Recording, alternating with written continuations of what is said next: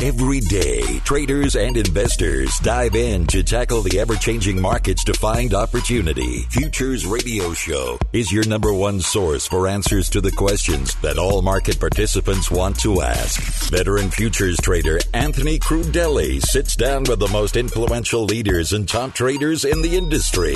Now, here's your host, Anthony Crudele. What's up, everybody? Anthony Crudele here, and thank you for tuning in for our Best Moments episode of April 2020. Futures Radio Show is sponsored by CME Group. They are the world's leading and most diverse futures and options exchange. CME Group's markets help individuals and businesses around the world effectively manage risk. For access to free educational tools and resources for the active individual trader, please visit activetrader.cmegroup.com. Remember, new shows are posted every Monday and Thursday. You can subscribe to the show on iTunes, YouTube, Google Podcasts, Spotify, and Stitcher. If you're enjoying the show, please leave a review on iTunes. This show is also sponsored by Trading Technologies, FTSE Russell, and RJO Futures. Another busy month for the markets, everybody, and I hope you all traded well and you and your families are doing well while on lockdown. I had a great group of guests that joined me this month, discussing everything from the global macro situation with Yra Harris, pricing crude oil with Samir Madani, anticipating trades with Saeed Zaman, quant over discretionary with Kora Reddy, the rise of ESG futures with Jeremie Bacon, and last but not least, day trading the E-mini S&P with two of my good friends, Dennis Parmelee and Paul Franco.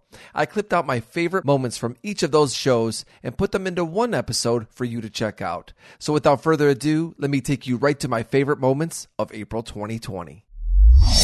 Let's talk about gold because let's face it, you and I really, I don't think we've ever had a show, Yra, where you and I have not talked about gold. Uh, and I think the last time we talked, it was about the possibilities of us going to war with Iran. Uh, that was pretty short lived, as we kind of thought, and, and we talked about on here. And, and you always said, and for years you've been saying this don't buy gold in anticipation uh, of a war. And we talked about that, but now things have changed so much, obviously, since then. And just give us a little sense of what you've been trading these days with gold uh, and just in the precious metal space in general? Okay. So when this began to start, this is it was the beginning, meaning when all the central bank action began to, to really take place. And you can go back and read my blogs, and I really the start date is uh, February second. That's when I because I took a I was daughter for a couple weeks, and I but I really started this and getting involved in this discussion and calling uh, right away. I called for a 50 basis point cut. For the reason was, of course, the weakened dollar, but I expected the gold to really take off right right away because this was exactly what I have discussed when we did the show with Santelli in 2016, and well before that, I've been blogging about this for even in the in 2009 and 10. Gold is not an inflation hedge in the classic sense. Gold is a hedge against central banks losing their credibility and losing control of the fiat currency world. That's what it is in my mind. And the greater fear was deflation, as I've always maintained, because central banks will bend over and, and break themselves to prevent deflation from taking hold. So if you think that that is if that is what their end game is, then gold becomes the most qualitative hedge against that. So I expected uh, gold to really take off, as you know, because I, as you again, you brought up the point when they when the United States assassinated uh, and people got. I said no, and and that, and gold did. It had a, about a uh, two-hour rally, and then it was over. So it proved my point ever again that geopolitical events don't.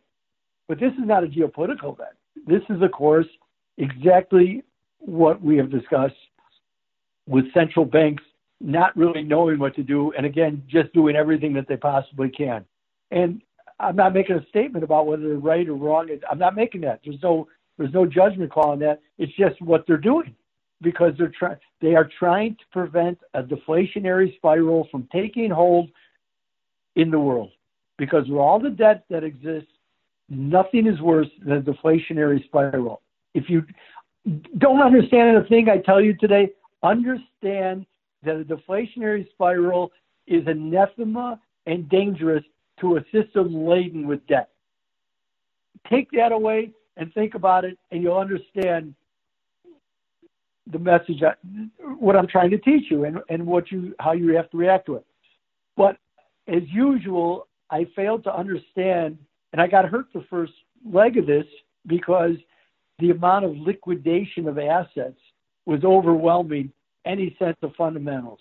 You know that, uh, as Dennis Gartman has so famously said for so long, when the whorehouse gets raided, even the piano player gets arrested. So people who needed to raise cash were liquidating everything. So I would step into the gold market while the gold was even cascading lower. It went all the way down to 1452 from being over 1600, and I kept stepping in a little early because I had support levels. And then when it was ready to do its turnaround, as people started to realize, hey, where am I going to go hide out? Where am I going to go hide out? The dollar is not a haven. Yeah, I know the U.S. system, but when the central bank is doing everything it can to prevent the deflationary trap from being laid, that's not it. They're printing all of that, so why should I be buying that? So I started, you know, buying gold, and uh, and that which didn't work then became uh, dynamically in my took place dy- dynamically in my favor. The missing uh, element, and we'll get into that, is silver, because we saw the gold silver ratio go up to I think 122 when the previous historic high was like 98 ounces of silver to an ounce of gold. We got up to 122, 123. So you you see that the world is in the throes of the uh, that gold is always it's the one precious metal that's always deemed a hedge, and because I think you've had a lot of so many central banks loading up their gold reserves, uh, that that puts even more upward pressure. And silver is deemed to, to have a dual character, which is, of course, it has an industrial base, which is why it outperforms gold when the economies are humming pretty well. And it has a precious metal base, but just not as considered as much on the global scene.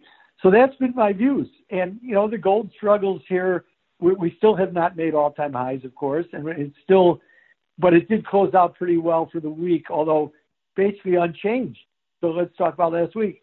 With all of this monetization going on in the system, gold still basically only closed unchanged. But there's concerns afoot in the market about whether there's even enough deliverable gold that exists to meet, you know, the positions and paper gold. So the market has a lot to chew on here.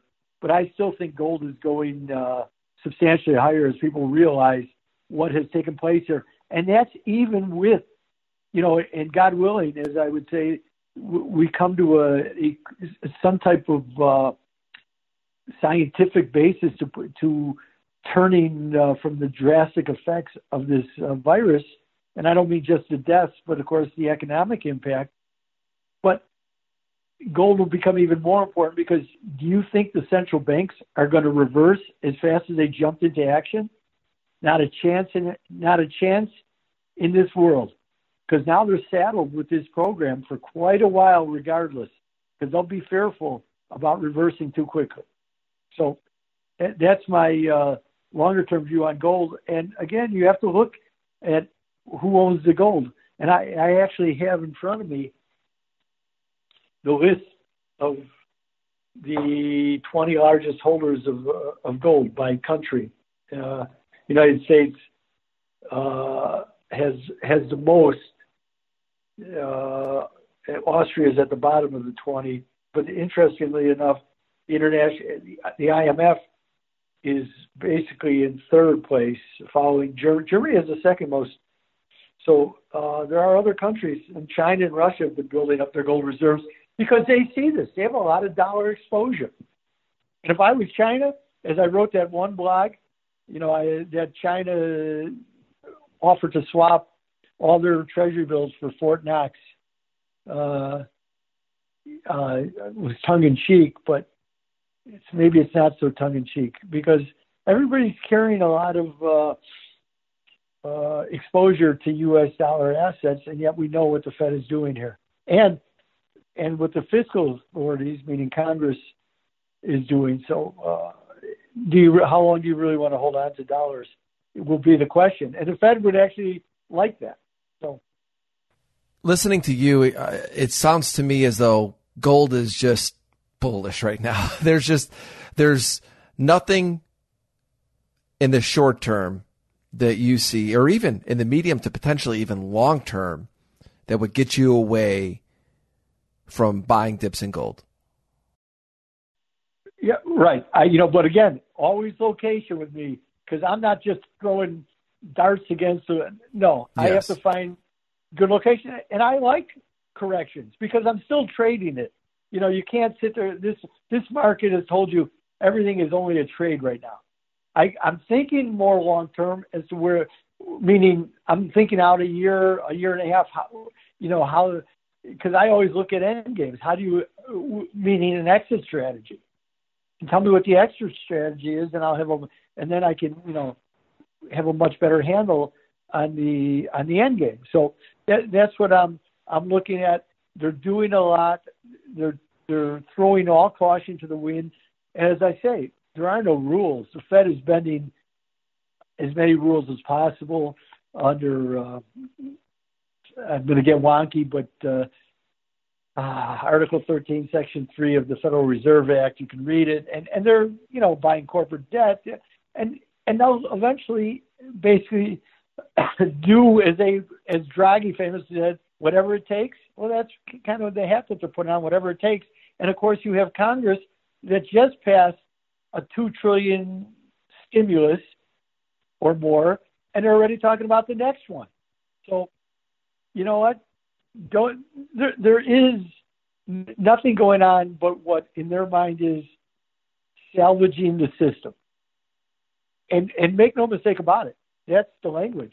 They're salvaging the system. They're preventing a a uh, deflationary spiral which will devastate the system because of all the debt that exists. There's nothing more than they would love than six, seven, eight, nine, ten percent inflation right now.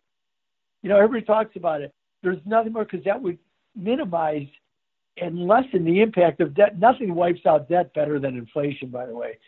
Because if I'm earning, if my prices go up, my debt costs don't go up. You know, if I'm if I have a ten year loan, you know, locked in at three percent, but all of a sudden prices start to rise, I'm paying you back with cheaper dollars.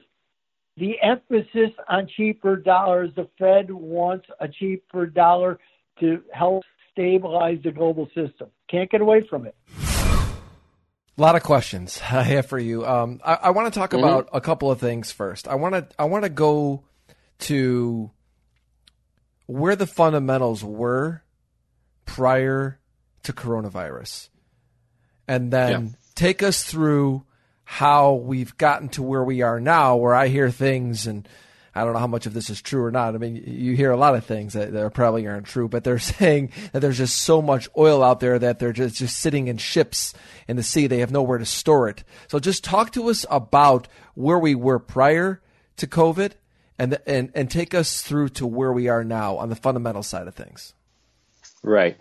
So I had a forecast uh, for the end of this year that I was a part of a list here on Twitter. Um, you know, all these different uh, analysts and so on who threw their number, and mine I think was something like seventy-four dollar Brent for end of uh, this year. I think we can safely kiss that goodbye. And if uh, Brent or WTI uh, manage to hold the head above 35, we're in a very good uh, end of the year. I would say 35 to 40 would be like you know a treat right now. But um, we were doing fairly well, I would say. And the fact that um, Libya lost over 90% of their oil production, that actually uh, helps, obviously, the oil price. Now, Libya is still down. They're under 100,000 barrels a day from the 1.2 million. So there's a danger, of course, that if they do decide to come back online right now, which I don't think will happen, then of course um, that won't help the price at all. It will end up in the teens for sure. But I'm monitoring it every day, and I don't see any activity there. Uh, so I think all in all, things were going fairly well. Um, and uh, you had prior to that, you had people talking about uh, oil going over 100. Some were even saying 300. And I never bought that at all. I think the best place for oil is in the mid 70s, honestly. Uh, short of that, I think what we need to do as a as a planet is to cut down on consumption. Because if the the market can still be strong and bullish even if you cut down let's say a quarter of global consumption. It, it sounds like a like a big thing to do but when you look at it there's so much wasted fuel every day. Look at all these flights. Why are we flying? We're just flying for the sake of uh, you know collecting miles. You know i'm talking about business uh, travelers uh, going to official part, you know, company parties and so on. There's not really anything, um, anything you really gain out of these trips that you can't do, for instance, over Skype call. And I do all my uh, meetings now online, and and it's so efficient. And it costs nothing except an hour of your time. So I think we're going to see a lot of changes. We're going to see a lot more remote working.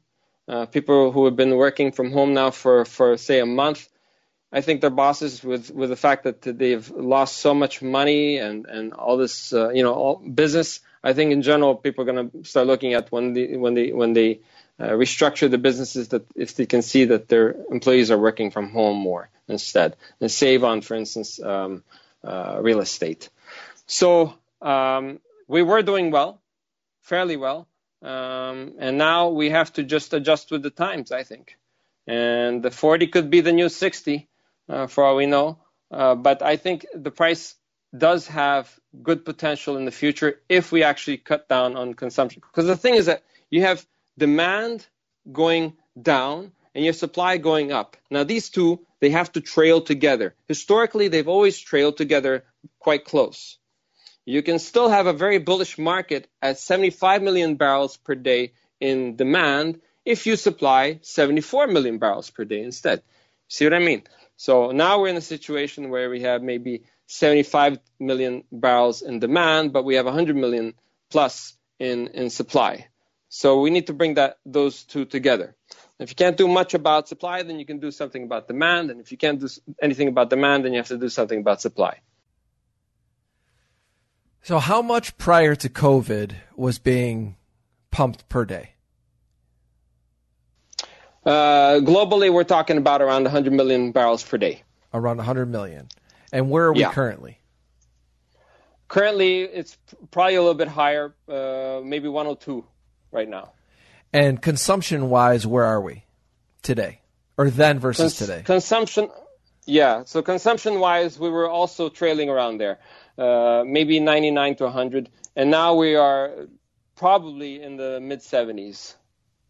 So ultimately, Sam, I'm wondering. So just hearing you and what you're saying, to me, it still sounds as though uh, the supply is still well above where the demand is, and I agree with right. you in a lot of what you had said. I think so many more businesses are going to start using Skype, at least for the remainder of this year, most likely. Who knows what the future holds beyond that? Definitely. But mm. in the short term, we have this supply demand issue in crude oil that, and I know that you said you were bullish at $20. You bought the fund. We're seeing a little bit of a bounce. We've got OPEC mm. coming up. Mm. Uh, where do you see it going from here? How are we going to get that balance between supply and demand? Right. So one thing I want to touch on is the demand topic. Now, demand is actually comprised of two things. One is consumption, so that's that's the you know the gasoline at the pumps and so on. The other is actual storage. So a lot of oil is just being bought for the sake of relocating to storage, and because it, it rises in value, therefore it's worth a trade in the future. Uh, contango. And so um, what we have today is very low consumption, and it's not down 25%. It's probably down 75%. So, so uh, the actual demand might be down only 25, but consumption is even further. And you can see it for yourself. Just walk out on the street, and you'll see it's empty. There's no there's no traffic at all in, in many of the cities around the world. Most, I would say. So uh, the refining situation is what's causing this. You have a lot of uh, refineries that just aren't processing enough crude right now, and so it just goes into inventory. And that's how we have these builds. So, for instance, the EIA report uh, last week it showed a further drop in refining under under 15 million barrels per day, and that caused this massive build. What was it? 13 million barrels in crude. And so we're going to be seeing a lot of that going forth. And uh, once we see the refinery runs increasing, it will be as a result of the fact that these lockdowns are, are gradually uh, fading away. People are moving about again and so on. Um, we have to see what each government decides around the world on how to do that. Now, we look at China. I'm, I'm following it uh, very closely on a daily basis to see how their traffic is doing. And I can tell you at large that uh, they have managed to uh, regain a lot of um, uh, productivity, uh, which was lost due to the coronavirus. They were down two thirds at least when it happened, and now they've come back to two thirds. So they've they've risen quite a lot, but I don't think that they will go up to 100% again uh, year on year. So uh, because of the fact that if they are overproducing product or whatever, and there's lack of demand for it worldwide, then that, they'll be just shooting themselves in the foot. So they're to hold it between, say, 55 and 66 percent uh, productivity, uh, uh, you know, throughout the country. So um, I think that's that's what's going on and we're going to have a lot of uh, storage buildup if if this um, deal does not go through, because currently there is still a lot of vacancy. Now you're hearing in the media that everything is just full. Now actually, it's fully booked. It's not physically full. It's just fully booked, and those bookings can be canceled based on uh, this deal going through. And if, for instance, Saudi has made some bookings which cost some money, and they're going to have to uh, pay some cancellation fees, then they're going to probably have to do that for all we know. Same thing with the tankers and so on. Now, if this deal does not go through, and we see a lot of oil enter the market, the best play would be uh, not just shorting oil, because I do not believe it's wise to short oil from $20. I mean, 20 to zero, there's not much space. You know, because a little tick one dollar up, and you're you're you're in a serious uh, mess. No, instead, the best thing probably would be to go into tanker stocks instead. The the tanker companies that are pushing the crude oil because the daily rates, so the the, the fee cost to, to ship the, the actual oil, that's it's pretty much I would say it's the Bitcoin right now. It's just been going up and down tremendously, but now because of the fact that uh, this whole uh, topic of flooding oil has happened, it's held very well.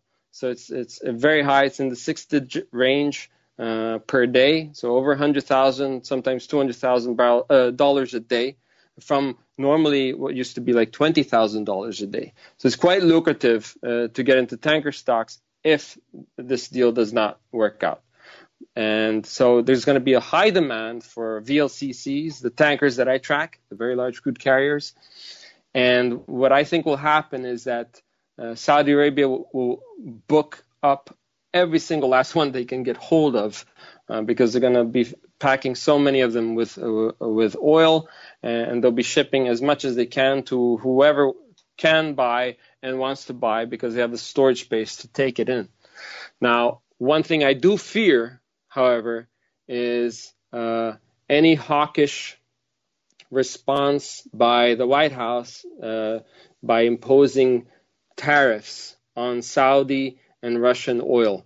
And Saudi oil, I'm more concerned about because the fact that uh, there is a deficit in the trade uh, balance, which is actually in Saudi Arabia's favor, uh, not the US's. So that's one thing. They'll say, hey, we're buying all these weapons and you're doing this to us, for instance. Uh, because Saudi doesn't ship much oil to um, to U- US anymore. It used to uh, ship over a million barrels a day up until three years ago. Now it's less than half that, around 400,000 a day. So it's not it's not much. Now what can happen is what I'm afraid that will happen is if they impose this tariff uh, on imports, Saudi will retaliate. First thing they'll do is they will flood uh, the U.S. refiners with cheap oil because it's a free market. Nobody's got to be a patriot. Uh, refiners can buy uh, whatever oil they, they, they, that suits their, their books. And if they see that it's much cheaper from US uh, from Saudi Arabia than it is from USA, then that's what they'll probably end up taking. And we've seen that in 2016.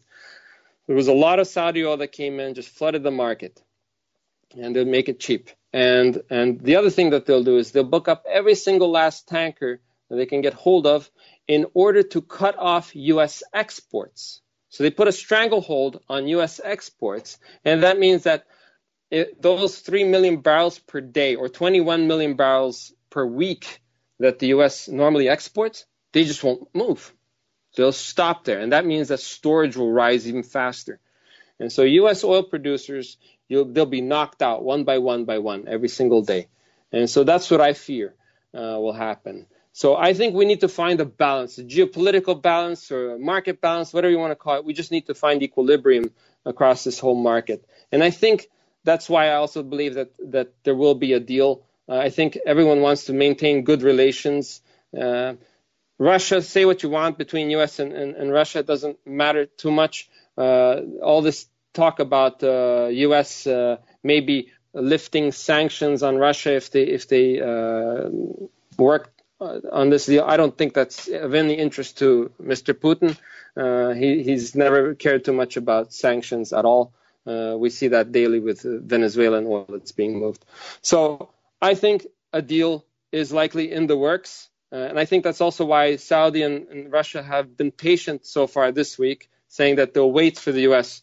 to do something. And I think right now, today, was that signal that the EIA uh, put out their short term energy outlooks showing that uh, there will be a natural decline in production throughout the year.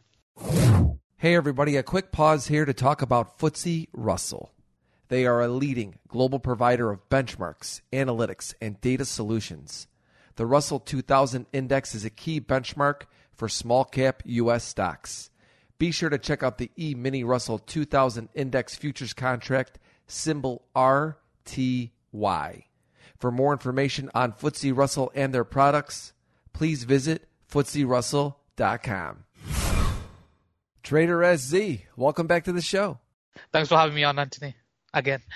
it's well, it's great to have you back. And I wanted to have you back on the show today because just the other day I put out a video called The Flow of Trading. And in that video, I talked about mindset, preparation, anticipation, and execution. And I was really stressing a lot about anticipation, what we do after we prepare while we're waiting to execute a trade. And I was going through some tweets just the other day when I was having a little wine out on my patio and and I saw that you had put a tweet out and I actually clicked on your profile and I hadn't been to your home Twitter page in a while. And at the top it says plan, and then in a big white box it says waiting. This is where you screwed up, and then trigger. And I just started cracking up. I'm like, you know what? I have to ask ask SZ if he'll come back on the show uh, to chat with me because I just don't think we talk about anticipation enough. Uh, you know, we all talk about preparation all the time. Everybody's talking about how they're going to prepare for a trade, but we don't talk about that phase where we're anticipating a trade, where a lot of traders tend to get in, in, in a little bit of trouble during that phase. So before we get into all of the phases, I want to talk about uh, mindset, preparation, anticipation, and execution. Let's start with mindset. What is your mindset before you even get into a trade? Talk to us about your rules, your instincts, just things that go through your head before you begin to even prepare. well, I see, I mean, I think stuff like that usually comes as you mature as a trader t- down the line. You know, when you first start out, it's always charts, all about the charts, the entry, where do I get in? But you know, your entries and you, your trading is nothing, or is going to be rubbish without proper planning. And for me, I learned the hard way, obviously, as most do. But yeah, I mean, with the entries and stuff, I mean, that's just rinse and repeat. You know your strategy, you know your strategy, but it's when to use that strategy and when not to use it. So that's where you know now years down the line, a lot of my work and the hard part, or what I consider real trading, is the planning, planning and planning and waiting. So unless you have a clear plan, you're gonna mess up. So having a clear plan ahead, and then actually following that plan. It's easier said than done, isn't it? Like, you know, yeah, I've got the setup, but then that waiting period where tr- waiting for that trigger. That's where you know that's where I think most fail. So yeah, Yeah, exactly. I think that is where most traders fail because as traders, we always think we see edges. So we end up stepping in even though it's not according to our plan. I And we're all guilty of it. But I want to get into that here in a little bit. But what I, what I want to start off with is really the mindset. Do you have a specific set of rules? And I'm not talking about rules for your strategy, I'm talking about rules for your trading. I mean, it's going to sound a bit silly to some, but you know, every time I sit at my desk before I even do it, there's like a checklist I have, and that um, little flow chart thing you've seen, that's probably right at the top, and it's something simple. It's nothing, uh, you know, complicated, but you're that re- reminding yourself, physically looking at it, reading it, it just makes it sink in better. So, you know, without proper planning, I don't know how you can actually trade. So these are the sort of rules I have. So one of them is like, you know, I'm not feeling well.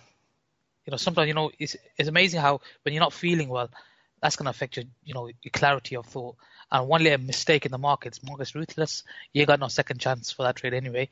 So a lot of my focus now is a clarity of thought, you know, proper, proper planning, not rushing in.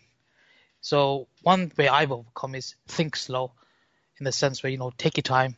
Whereas sometimes when I used to look at the charts, it just I used to be really fast, like, okay, um, but that's mainly because I want to be in the trade.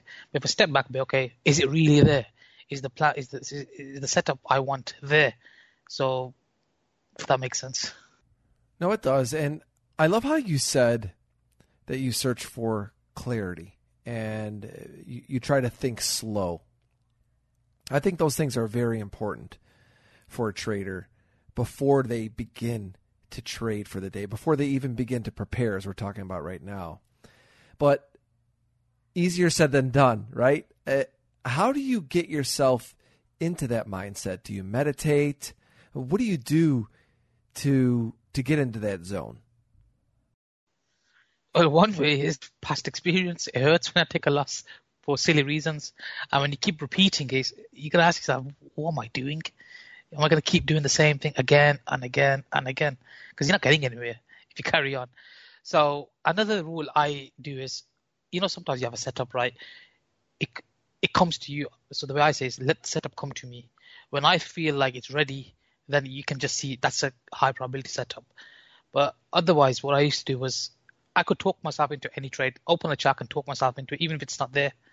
But letting it come to you is a whole different game, the way I see it. So when I see everything line up, then I know, okay, that's a clear setup. Instead of chasing it, I let it come to me.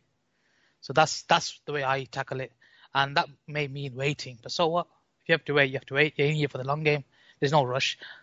And another thing is like fear of missing out. So sometimes the way I handle it is, and this is just mindset. You know, little, little things I think uh, view the market as. For example, say if I've got a trade um, lining up, and I say, oh, I don't know, but before I just enter it with with that doubt. But then I say, okay, there's going to be another chance to get on board, and if it confirms my idea, then getting on board later on is actually a higher probability play. So it's like a double confirmation. So that means I may be getting on later, but I'm getting on with the probabilities in my favor. So that makes me remove that FOMO and allows me to wait then instead of feeling, oh, I missed it. Uh, you know what I mean? Yeah, I do because preparation is what creates patience. Uh, people want to be patient, they have to know what they're looking for. Yeah. so, speaking of preparation, I'm not sure I know anyone that prepares as much as you. Uh, you know, I follow you on your uh, Twitter stream and on your private stream, and I know all traders work hard. We all prepare uh, a lot. And yeah. Let's face it, this is a. It's a, if you want to be successful, you have to do a lot of preparation in this business. But you really do do a lot of prep for yourself and for other traders. Give us a day of what preparation looks like for you. So the way I see, I mean, a lot of the charts I post, they don't even trigger, but that's fine. So the way I do is like it's like a it's like a piece to the jigsaw. You know, sometimes I post a chart and people think, oh, I'm buying this. Like you know, when it's I'm bullish. Well, there's a difference between being bullish and taking trade. Two separate things. You know, SPX, right? I've been bearish for so long since the bot, like you know, after the big drop we've had, but none of my shorts have triggered. So I've just been on the sideline, which is okay. I have a more swing trade approach, so I'm okay with that because I know that if it's a swing, like if for a scalp, right, if you miss it, you miss it. But with a swing trade, there's many opportunities to get on board because you've got a big target. So a lot of my phase is just planning. So I always try from the higher time frame downwards, um, and just mark out scenarios. You know, many scenarios. Bullish. If I'm wrong, what do I do then? And if I miss the initial entry, how do I get on board? So I'm always marking out different different plans, and then if everything lines up, then the trigger. So I'll have like like ten plans, and probably two will trigger. So that's I'm okay with that, but that's because with time and experience, it's taught me it's okay to miss it. There'll always be the next one. So yeah, that's what I do all day. Just planning and planning and planning. Always looking at outside of stuff. Always focusing on my, myself. And this is something that's come within the past, more recently, past couple of years. Just you know, making sure I'm following my rules. It's it's not. It's so for me anyway. It's hard to be strict with the rules because there's so much like you know you want to pull the trigger, you want to make the money, but breaking the rules when you feel that pain of those silly losses. I don't mind taking a loss, but when you take a loss because of stupid reasons, that's what gets to me more. So if I'm planning, that makes me feel like I'm not just sitting there, if that makes sense, and I'm building um, a solid uh, or higher probability trade idea. So when I do execute, it'll be worth my time. Whereas if I'm just hitting buy, buy, buy, sell all day long, it's just useless. Well, I can tell you this from my own personal experience is that in the beginning of my career, I think one of the biggest reasons why I struggled it was because I had what a lot of people know of as strategy drift because of exactly what you said. Oh, you know, today I'm looking at it on this time frame. Oh, there's a double top, I'm going to sell it. Oh, there's just like I just mentioned, there's all these different things that throughout the day that you screw up your day uh, because you go from one strategy to the next to the next to the next. And now after years of losing. Uh, you know, many years into this now, but I actually had to finally sit down, decide what strategy I wanted to trade, wait for those signals, those setups. So now I'm not as distracted by watching the charts all day because especially in these busy markets. I, I, mean, I just totally agree with you, Kora. I think for new traders, you have to know exactly what you're looking for and you have to know the stats on it. Uh, you maybe don't have to go into in depth and stats the way that you do. I think that if you're a discretionary trader, you could still find ways to make money without having, you know, I, I don't think you need to have uh, a, a, ton of stats, but you need to understand what you're looking for, and you do need to to see at least your stats of trading it over a period of time and how you trade a specific setup. So, I, what I'd like to do is I'd like to talk w- about how a setup for you even evolves because if I know for myself, I looked at the charts first. It's the first thing I ever mm-hmm. did, really. And then I knew how at some point I would maybe automate something or how I knew to then look for something uh, to find stats in. How do you get an idea if you're not looking at charts to then develop a quantitative strategy? Uh, so it's mostly, uh, I would say there are tons of uh, material out there uh, on internet. I mean, like you don't need to be uh, creative from the day one, but uh, the most of the stuff, yeah, it's like you borrow from somebody and then you try to tweak your idea because uh, nobody is born creative or nobody is born intelligent. So it's like you read the information on the internet. Uh, as I said, like uh, there are quite a bit resources. So the resources that I would mention is quantifiable edges is one uh, the dailyspeculations.com, uh, but not the new website, uh, the legacy website, which is basically before 2005. They used to talk a lot about this formation or that formation, things like that. And uh, the first uh, book, uh, which basically I was japped when I read that book, which is Toby Crabel's Opening Range.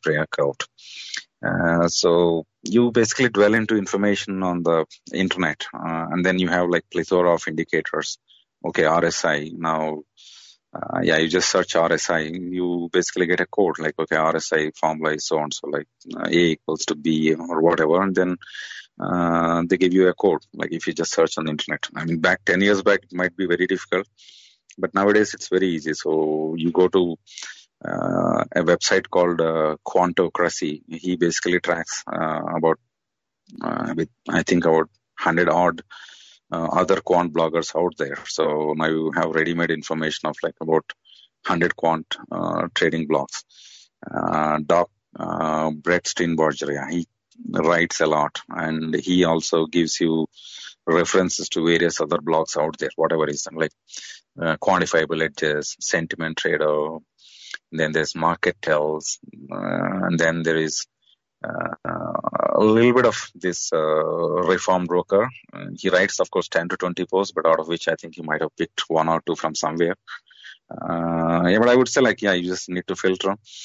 And then uh, you build, so if somebody says um, something like, I'm just uh, just for an example, I am opening quantifiable uh, edges uh, blog. Uh, yeah, I'm, I'm, just looking at his latest post. Did he write anything meaningful or not? I'm not judging his writing uh, all the time. He's writing meaningful or not meaningful or whatever. But yeah, he said something like big gap downs in already bad, mar- bad markets, or this is his quantifiable uh, pattern. So he wrote something like after closing at five day low yesterday, SPY gaps down to open greater than 3% below yesterday's close. So I'm not looking at that exact idea. Now that gives me like tens of ideas. So like after closing at five day low, yeah, I could modify this to 20 day low, or I could modify this to 10 day low, or I could modify this to 100 days low, or whatever. And now he says SPY gaps down uh, less than 3% of yesterday's close. Yeah, so if not yesterday's close, I'm looking at uh, yesterday's low, or I'm looking at yesterday's open, or I'm looking at two days uh, close, um, or like five days ago close. I'm thinking like that. So now, and that's it. I'm like now you launch uh, your own parameters. So just by looking at this particular one statement, uh, you could come out of with quite a bit of ideas. So that's how you uh, write your own models. And uh, once you write your models, it's um, all that edges is uh, what you were looking at is okay. Now I have this trading model. My next question is okay, what happens uh, into uh, tomorrow's close? So from today's close to tomorrow's close, if this pattern or this particular conditions occurs, is it going to be uh, how many instances in the past? Is it like really profitable or not? Um, and then that's how you develop your research. So by uh, looking at whatever is the i mean this is like i'm uh, like if you're just starting a new career i mean if you're starting on the day one and uh, you understand a little bit of stats and then you want to uh, get some ideas because uh, on the day one nobody i mean like nobody is equipped to even model. So you read into the internet, and then once you read something, you could modify it to multiple ways, and then you come up with your own ideas. So um, yeah, so I would say these are the favorite. I, I want uh, a few of the resources uh, that are out there on the internet, uh, which you could use uh, to come up with your own models, or they will try to uh, give you some ideas, and then modifying them, uh, you could come up with a, your own uh, set of ideas. What I find so interesting about this is is that you don't really need to be creative. Is that you could just go out there, take a, something that catches your eye from a like you said a post you read or a strategy that someone else is trading, like you said a gap up or a gap down, and then you take that idea, test it, tweak it, and make it yours. Correct. Yes. Talk to us about how you do that, though. Okay, so let's just say that you found an idea, right? Uh, mm-hmm. I'm somebody mm-hmm. listening to, to you and I talk about this, and I go, you know what? We've been seeing mm-hmm. these gap ups lately, and I actually was some watching some videos on gap ups that um, mm-hmm. uh, InvestiQuant actually they've they have been on my show and, and they send me an email. They're like, look, look, what happens after a gap up? So I actually had gone to their YouTube channel and watched several of those videos and, and they give you a percentage of what happens on like this exact type of setup. They could put in if you're above the 200 day blue moving average, below it, mm-hmm. all these different things. I, I, I guess I'm curious for for you, like how do you do that? You see something that you like, and then you go, okay, well, how do I go and test this? Walk us through that process. Uh, so what we uh, do is, I mean, let's just take a simple uh, example uh, of uh, S&P. So the SPY. The simple step is this is just um, SPY's historical perspective since 2000 or whatever. So your entire gains have come uh, in two ways. One is like if you buy on a down day and then if you exit next day, regardless whether it's up or down. Um, uh, that's where like SPY, which was at 100 odd levels in 2000 for dividend adjusted, uh, which is uh, now at 280 levels or whatever. Uh, so you got like 180 points of gain. Uh, all the gains have come from down day or whatever. And yeah, so the thing is, yeah, so we look at a few parameters in quantitative. So like, okay, uh, this particular trading setup. So it could be like uh, today is down day by 4%, right? So the market is down 4%. How many times it has occurred? So we look at a history, which is like at least a minimum of five years. Or we also go back to the whole history, which is since 93. That's whenever SPY started. Or you could say uh, till 2000, because till from 2000 to today, uh, you have seen like uh, uh, one, two, three, I think four bear markets. One is uh, the 2000 uh, dot com burst and then 2008 and a little bit of 2011 as well. You could consider that as a bear market. And 2018 and uh, 2018 it just escaped, but yeah, you could say mm, that's again a little bear market because the market went down 20%, uh, which is the classic definition. You can always question that. And uh, the recent uh, 2020 March one. Uh, now, what we look is we look at a significant sample size. So for us, like if you have like one or two trades, that's not a significant. So we look at a handful. So my cutoff there is at least I look for a 30 trades. So I have a handful of sample size, and then I would say like because most of the times um, the market is uh, long uh, biased, but that's a secondary point. Okay, now this setup, uh, is there a 30 instances or not? If not, then I ignore this setup. If there is, then I look at, okay, what has historically happened the next day? Is it like how many times it's up? Uh, is it up like 20 times, uh, 20 out of 30? That's like 60%. Uh, and then what's my average? So if I don't do anything, my average is like about four bips on a, a S&P. So if I just buy, if I had bought SPY in uh, Jan 1st 2000, and if I'm still holding, I would be just getting like about uh, that particular gain, which is like 0.002%. That's like about 2 by 100 or 2 bips gain every day. Now, by doing this setup, am I getting an edge? Edge could be like 10 times or 5 times more than just buy and hold and then um, the overall dollar loss uh, or overall dollar gain. So if I gain by trading this pattern, uh, let's say some forty dollars is my gain for all the winning trades, and I lost like let's say twenty dollars for all the losing trades. So forty divided by twenty, uh, that's like two. So for every two dollars, for every one dollar losing bet, uh, you are making two dollars. So yes, this is like I do have an edge and then I go and further look at is it um, is there any uh, couple of trades only making the whole gain, so I remove them because those are lucky trades. So we want to.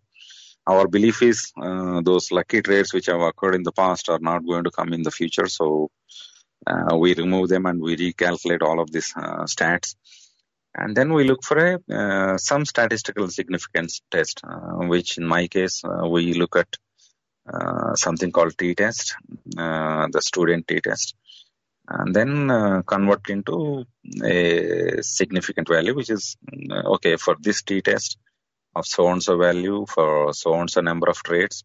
What is my significant p-value? So if it is less than 0.005, uh, that means we do have the entire statistical process uh, in place and this trade is uh, not occurred by a chance or by random stuff or whatever. So there is a significance into it. So you basically can take this forward into either further investigation or probably put in paper trading and then you paper trade for a while and then you put that whole stuff into the live trading. That's how Uh, we look when we take a small idea, we test all these parameters, and if uh, it meets all the uh, criteria, whatever we are looking at, the statistical tests like your win rate or profit factor or uh, T test, which is a statistical significance test. Um, yes, I mean that that's the whole process we go through um, when we just take a small idea and then uh, we come up with these uh, stats. A question I constantly get is what platform do I use to trade futures? Well, I use TT. They are the world's fastest commercially available futures trading platform. Now they have integrated tools for advanced options trading, cryptocurrencies, and trade surveillance. You could try it now for free at tryttnow.com. So about a month ago, you and I were on a call and we were just chit chatting about markets and everything going on. And you said to me, you know what, Anthony, one of the things that's really a powerful trend right now in the futures industry is the growth of ESG futures. And honestly, I wasn't even too familiar with them. Uh, they are environmental, social, and governance futures. They're actually called the E-mini ESG futures. Uh, for those of you that don't know what they are, uh, we're going to talk a lot about them today, so you maybe want to Google them on CME's website. But yeah, so you just said to me, you know, this is just a, really powerful trend right now when we're seeing in the industry. Why do you think this is such a big deal? Well, I think the the futures product itself is a big deal because it's, in, it's indicative of the fact that this concept of ESG as a thing in the investment management community has come of age and it's now real you know, for years, uh, this notion of environmental, social, and governance issues was kind of a secondary concern for investment managers, whether you're, regardless of what you were trading, regardless of your strategy. But I think what we've seen over the course of the last couple of years is that um, institutional investors and pension funds have grown really big, uh, and and they have. Uh, as part of growing very big, they've also come to a point where they've kind of had to uh, began to take these issues extremely seriously from the vantage point of an investor. And that's really started to drive uh, a number of different and impactful things, if you will, in the community itself. Um, from a uh, from the perspective of driving additional value in portfolios uh, to the sort of um, influence they're starting to have on companies themselves to take these ESG and socially responsible and, and impactful uh, investment ideologies to heart and actually start running their businesses uh, around these principles, or, or, at least with the principles in mind. Um, it's kind of a winding answer, but um, I like to look at data. I think most of us as traders at heart look at data and, and, and appreciate that um, that side of the of the world um, perhaps more than others. But one of the things that we've seen over the course of the last decade and change in this industry is that um, you know, really the capital markets are in the middle of a sea change. So that, back in 2006, um, there was a, uh, a set of rules and principles that were um, that were that were backed by the United Nations. Actually, they're called the Principles for Responsible Investment, or PRI. And when they were first launched, there were only 63 investment companies, or asset owners and asset managers, um, with about six and a half trillion dollars in assets under management that actually committed and signed up to sort of practice these policies and to back them up and try to drive them forward. Um, what's interesting is that by the summer of 2018, so just a couple of, well, I guess 12 years later, um, the number of signatories that are that, that had signed up for this sort of P, this uh, this PRI set of principles had grown to 1,715 managers uh, and almost 82 trillion dollars in assets under management. So in this 12-year period, we've gone from this period, this sort of point where investment managers kind of think about, thought about, knew about this this notion of socially responsible impact and um, you know responsible investment methodology into a world where you know they've really sort of taken ownership of it and are now leading the charge. Um, that's a big deal. That's why we saw in you know in October last year the CME released the first uh, futures product uh, to be able to trade um, this stuff. Now, there's also a whole bunch of different equity ETFs that exist now um, that have all been sort of burst over the course of the last couple of years um, because this is a real trend that's not going away anytime soon. That was kind of a long answer, but that's that's sort of the that's sort of the heart of it. No, it's so interesting to me because it's just not something that I would have thought of as becoming a futures market. You know, and, and hearing mm-hmm. from you, mm-hmm. seeing how big it really is, uh, it's surprising. Yeah, yeah. Like a lot of us are surprised by it because you know, even even last year, in talking with with several of our own clients, you know, um, literally last year, and talking to some of our own clients, they would say, "Yeah, ESG is a thing. I'm not sure if I care that much yet. I'm not sure how much I need to care." And then, you know, fast forwarding six months, nine months, and those same conversations are now totally different, right? Um, and they sort of turn on turn turn on their head. You know, it's, it's it's an exciting time, and therefore, you know, it's an exciting time to have new product out there to start looking at and, and working with. It's also an interesting time, I think, coinciding with COVID 19, because I think that this kind of aligns with it in in a weird way, right? I feel like the the world has changed a bit after COVID nineteen. I think to say the least. We don't know exactly how, but when you look at these futures, and you talked about how they were already trending, you know, environmental, social, and governance. I just feel like, boy, there's going to be some interesting companies and investments going into this space following COVID nineteen. I mean, what do you think about that? I think you're 100% right. Right. I mean, I think it's interesting. You know, when you've got um, when you've got asset managers like uh, BlackRock, right, and Vanguard, and uh, State Street, and the Cal- and CalPERS, and other just massive institutional investors that are going to companies and saying, "Look, with or without COVID, we require, like literally, we are requiring that you run your financial products with ESG in mind, and that you hire analysts and you train PMs and you force sort of ESG thinking into your investment process and into your mandate, um, that alone says big things. Then when you take a, a, a pandemic like what we what we're experiencing with COVID, um, and you add that to the mix, I mean, it, it on, honestly, on one hand, it makes it uh, absolutely easy, air quotes, easy for, for any business manager, um, from a small company to the biggest of the big, to embrace these notions of responsibility and governance uh, and um, sort of impactful action as a business. Um, but on the other, uh, I, I, think it also opens up new ways for them to, for companies, again, regardless of their shape or size, to get really creative about how they deploy and ultimately how they market the way that they are um, you know, living these principles. A few years ago, you know, it wasn't unheard of for a, to, to talk to an executive of a, of a large company, a publicly traded company one form or another, and have them, you know, tell you that ESG wasn't even top of mind. It absolutely is now. Uh, in a lot of conversations I've been having with other CEOs of software companies and other businesses over the course of the last couple of really weeks now that we've all been um, under quarantine, you know, I'm actually starting to hear um, people talk directly about how their uh, their new internal policies, guidelines, and um, and sort of playbooks for the future of their employees um, are also starting to overlap with some of their ESG policies and things internally too. So I, think it's uh, I think COVID's going to have a massive impact for these companies and really give us all another opportunity and excuse to learn more about the the, the principles themselves. What are you guys doing during drawdowns, um, and, and how are you dealing with? the stress of just looking at this all day, every day, how are you creating that balance? We'll, we'll start with you, E, first. I think that's a great question, and and I think everyone will answer it differently. Um, my mindset is first of all, I need a certain amount to just bring in a little income at my age. It's different from the guy that's trying to support kids. He knows he's got college coming, all that. So what what are we trading for is the first and most important part of it.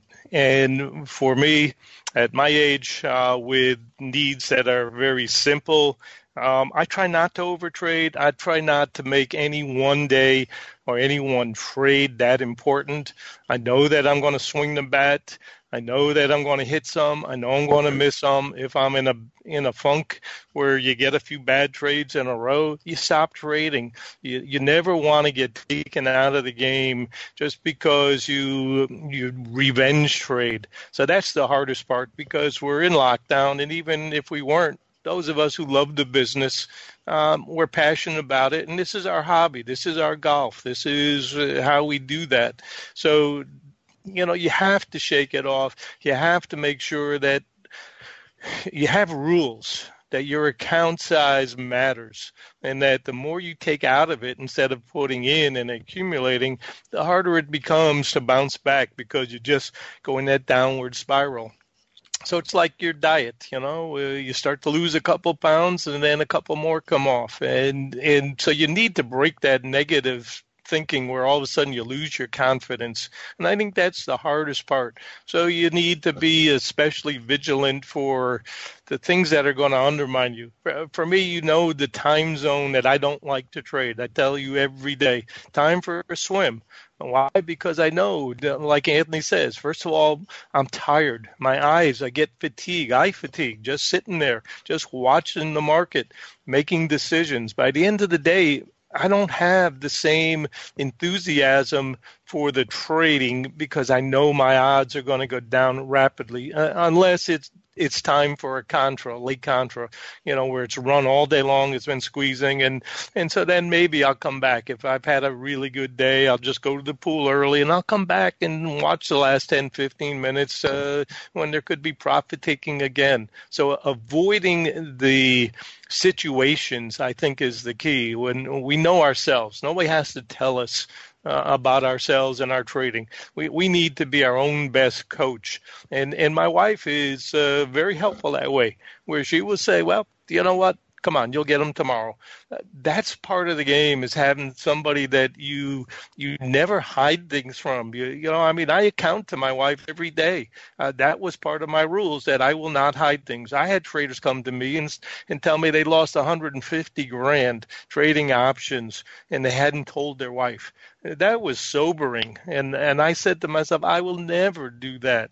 I want my wife to know that I value our relationship enough and I've done that before, thrown a lot of money away, tons of money away in the real estate business. If I had only listened to her, so I know my own weakness. I'm a I'm a gambler at heart. I'm a risk taker, and for me, that's part of it. Is is immediately going into that okay, just shut down the operation just like you did. You take some time off and then you come back with a, you know, smaller ideas and get back into it. Uh, and, and I'm not one of those to press anyways. I'm much more conservative at my age, but you know what? We're all going to make mistakes and that's okay. We're, you're never going to get everything right. And as long as you can keep from killing your account, you, you set that rule so much. Uh, I mean, I have it right here on my computer screen. I'm looking looking at it now. I cut my losses, maximum, blah, blah, blah.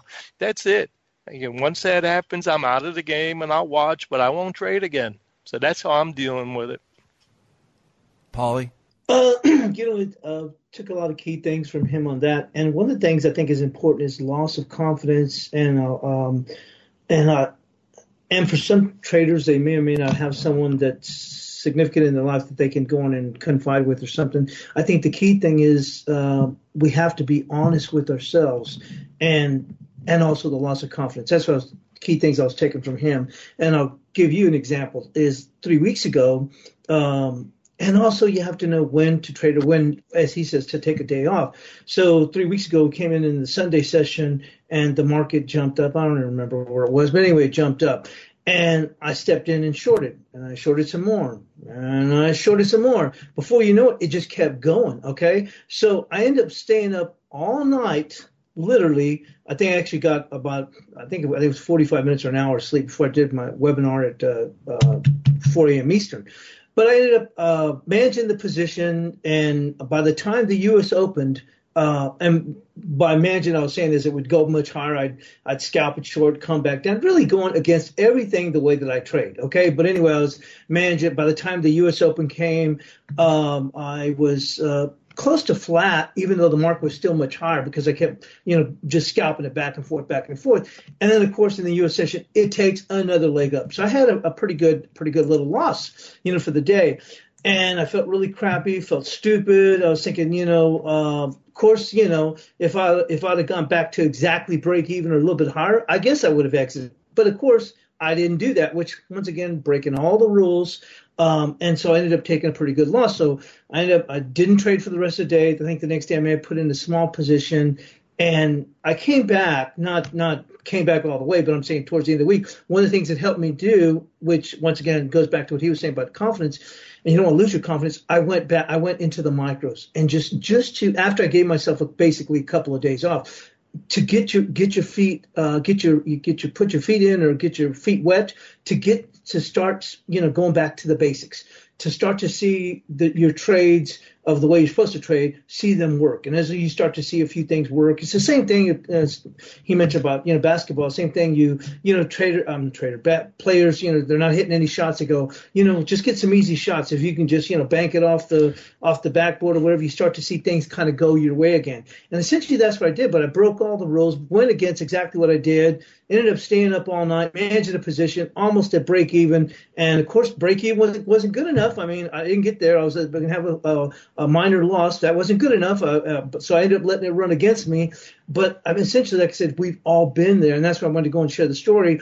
Is that you know we we've been in situations where we break our rules. Um, and you end up taking a pretty good loss. I think that uh, the key thing one has to be is something what the gentleman was saying. I'm talking about the, the other guy was saying he can keep the let his wife know about the losses. At the very least, you have to be honest to yourself, and you have to look at yourself and say, "Why did I do that? Why didn't I, you know, look at yourself introspectively in the sense that say, why didn't I take the trade? The, I mean, why didn't I exit here at the loss here? What was that kept me? Um, and then be honest with yourself, saying, hey, I need to get back to just doing the things right and not do these stupid mistakes. And I think that that's what helps is to get back to the basics. The great thing, once again, I'll emphasize once again, the micros is even if you're new to trading or you're not, those allow you to actually get real, real action, if you want to call it, and not get run over because so many traders, as I said, we've all been there. We've blown out our accounts, you know, years back. And what Parmelee's saying, once again, you don't want to get knocked out of the game. So to me, ever since then, I've been, I, I've, I've done real well as far as coming back from that loss from three weeks ago, which broke all my rules. But I gave myself some time off, and I, you know, was honest with myself to say, you know, what did you do that for? And once again, like I said, I just try and keep things, go back to the basics. Uh, and then from there, once again, use the micros at the time and let start to see, you know, the things go back your way and say, okay, now and try and learn from those lessons because once again, if if you don't learn from it, then it didn't do you any good. Use that because maybe it'll springboard you to much better trading going forward because you'll always know not to have not to make that kind of a stupid mistake. We'll still make mistakes, but once again, I, I think and to me, I think I'm surprised Anthony, because I think uh, it reminds me of the stories of you back in the day. Is I would think you'd be tearing these markets up because I, lots of times I look at the Nas, I look at the SPOOs, and I'm like, these are the kind of markets that if you put on some volume, kaboom, you know what I mean? But and that's what you used to do. So I'm surprised. Like I said, I, I would think you'd own these markets. But anyway, nonetheless, getting back, I think that it's key that, like I said, that I try and keep it simple. And what I look for is a theme for the day whether it's crude oil is moving into, and that's going to give the markets a boost, or maybe the markets are on the bid because of some you know crazy COVID story. But I just stick to the levels. but that's what I try and do to help me when I run into this, as you said, these drawdowns. I go back to playing it very, very, very simple and uh, give myself some time off. Love both answers, and really going back to for me how I deal how I dealt with the drawdown and actually had my best trade the week after it. And it just it just goes to show myself once again that self-awareness I understood what was happening. And, and I don't think we all talk about as traders rhythm enough. And and you know Paulie obviously like I said you've known me for years. It's like these markets are typically the markets I do the best in. But sometimes you even for myself and I don't care who you are you've been doing this a while I, like I said, I just got into a funk. I got into a bad rhythm. And it was one of those things where it just carried over the next day into the next day. And I'm just like, what is going on? And when I started to, you know, I, I knew it was happening. I was keeping my losses within check. I, I never had anything happen that was extreme, but it was just you know death by a thousand cuts right? And i just had i had weak hands is basically what was happening to me. You know i just because once you get into a funk you just can't wait to get out is essentially what was happening to me. Trimming my position smaller in the winners bigger in the losers. I can go on and on about this but i think that for people when you go through drawdowns for me and how i worked my way through it was i really looked forward to the weekend. And it was what had happened was I, I sat back and i started to recognize things again. I got clarity again. What was happening? I went back to to the basics. I think both of you somewhat said that. And I looked at the markets and I said, look at what you were doing. I analyzed my trades and I was just shaking my head at how stupid the mistakes I was making. And then uh, going back to how I've dealt with this over the years is think big picture. Uh, you know, why are you doing this? I love when you said that, E. I mean, I, I remember when I first started to do this, I, I, it was like I was 21 years old and I thought to myself, I need to make money today, even though I didn't realize, you know, 21 years later, here I am. You know, I didn't think about that. and I feel like I'm the same person. I feel my hair still is good. I, it might be a little better now. It's a different, different conversation, but no, it, you know, and I, when you think big picture and when you could slow things down and separate yourself from that bad funk thing you're in in that moment, you will find clarity again. That that's something that I had to figure out at an early age. Is that look at uh, that's one of the hardest things to become a full time day, day trader is to be able to separate yourself from when you're doing good from when you're doing bad. When you're doing bad, you have to recognize it and not give all your good back. So or, or to the point to where you can't come back and do good again.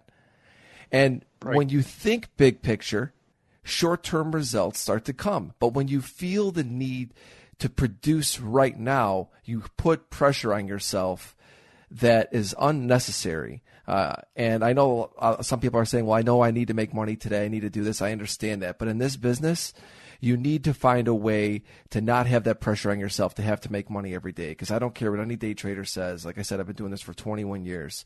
You cannot make money every day. it's you're not going to make money every day. You're not going to make money every week. So if you once you start buying into that and understanding that, and you think big picture, you become more self-aware during these moments and you get more in control of them. And for me, that's why I needed the weekend. I needed the time away, just getting myself back into thinking clearly again, getting myself back in rhythm. So for me, that's that's the way I, I, I deal with drawdowns. Hey, everybody, I want to take a quick pause and talk about RJO Futures. They are a long standing brokerage firm with personal broker relationships to learn, discuss, and trade the futures markets. To learn more about RJO Futures, please visit rjofutures.com. Thank you for listening to Futures Radio Show. If you enjoyed the show, please leave a review on iTunes. You can listen to all of our episodes on futuresradioshow.com iTunes, YouTube, Google Podcasts, Spotify, and Stitcher.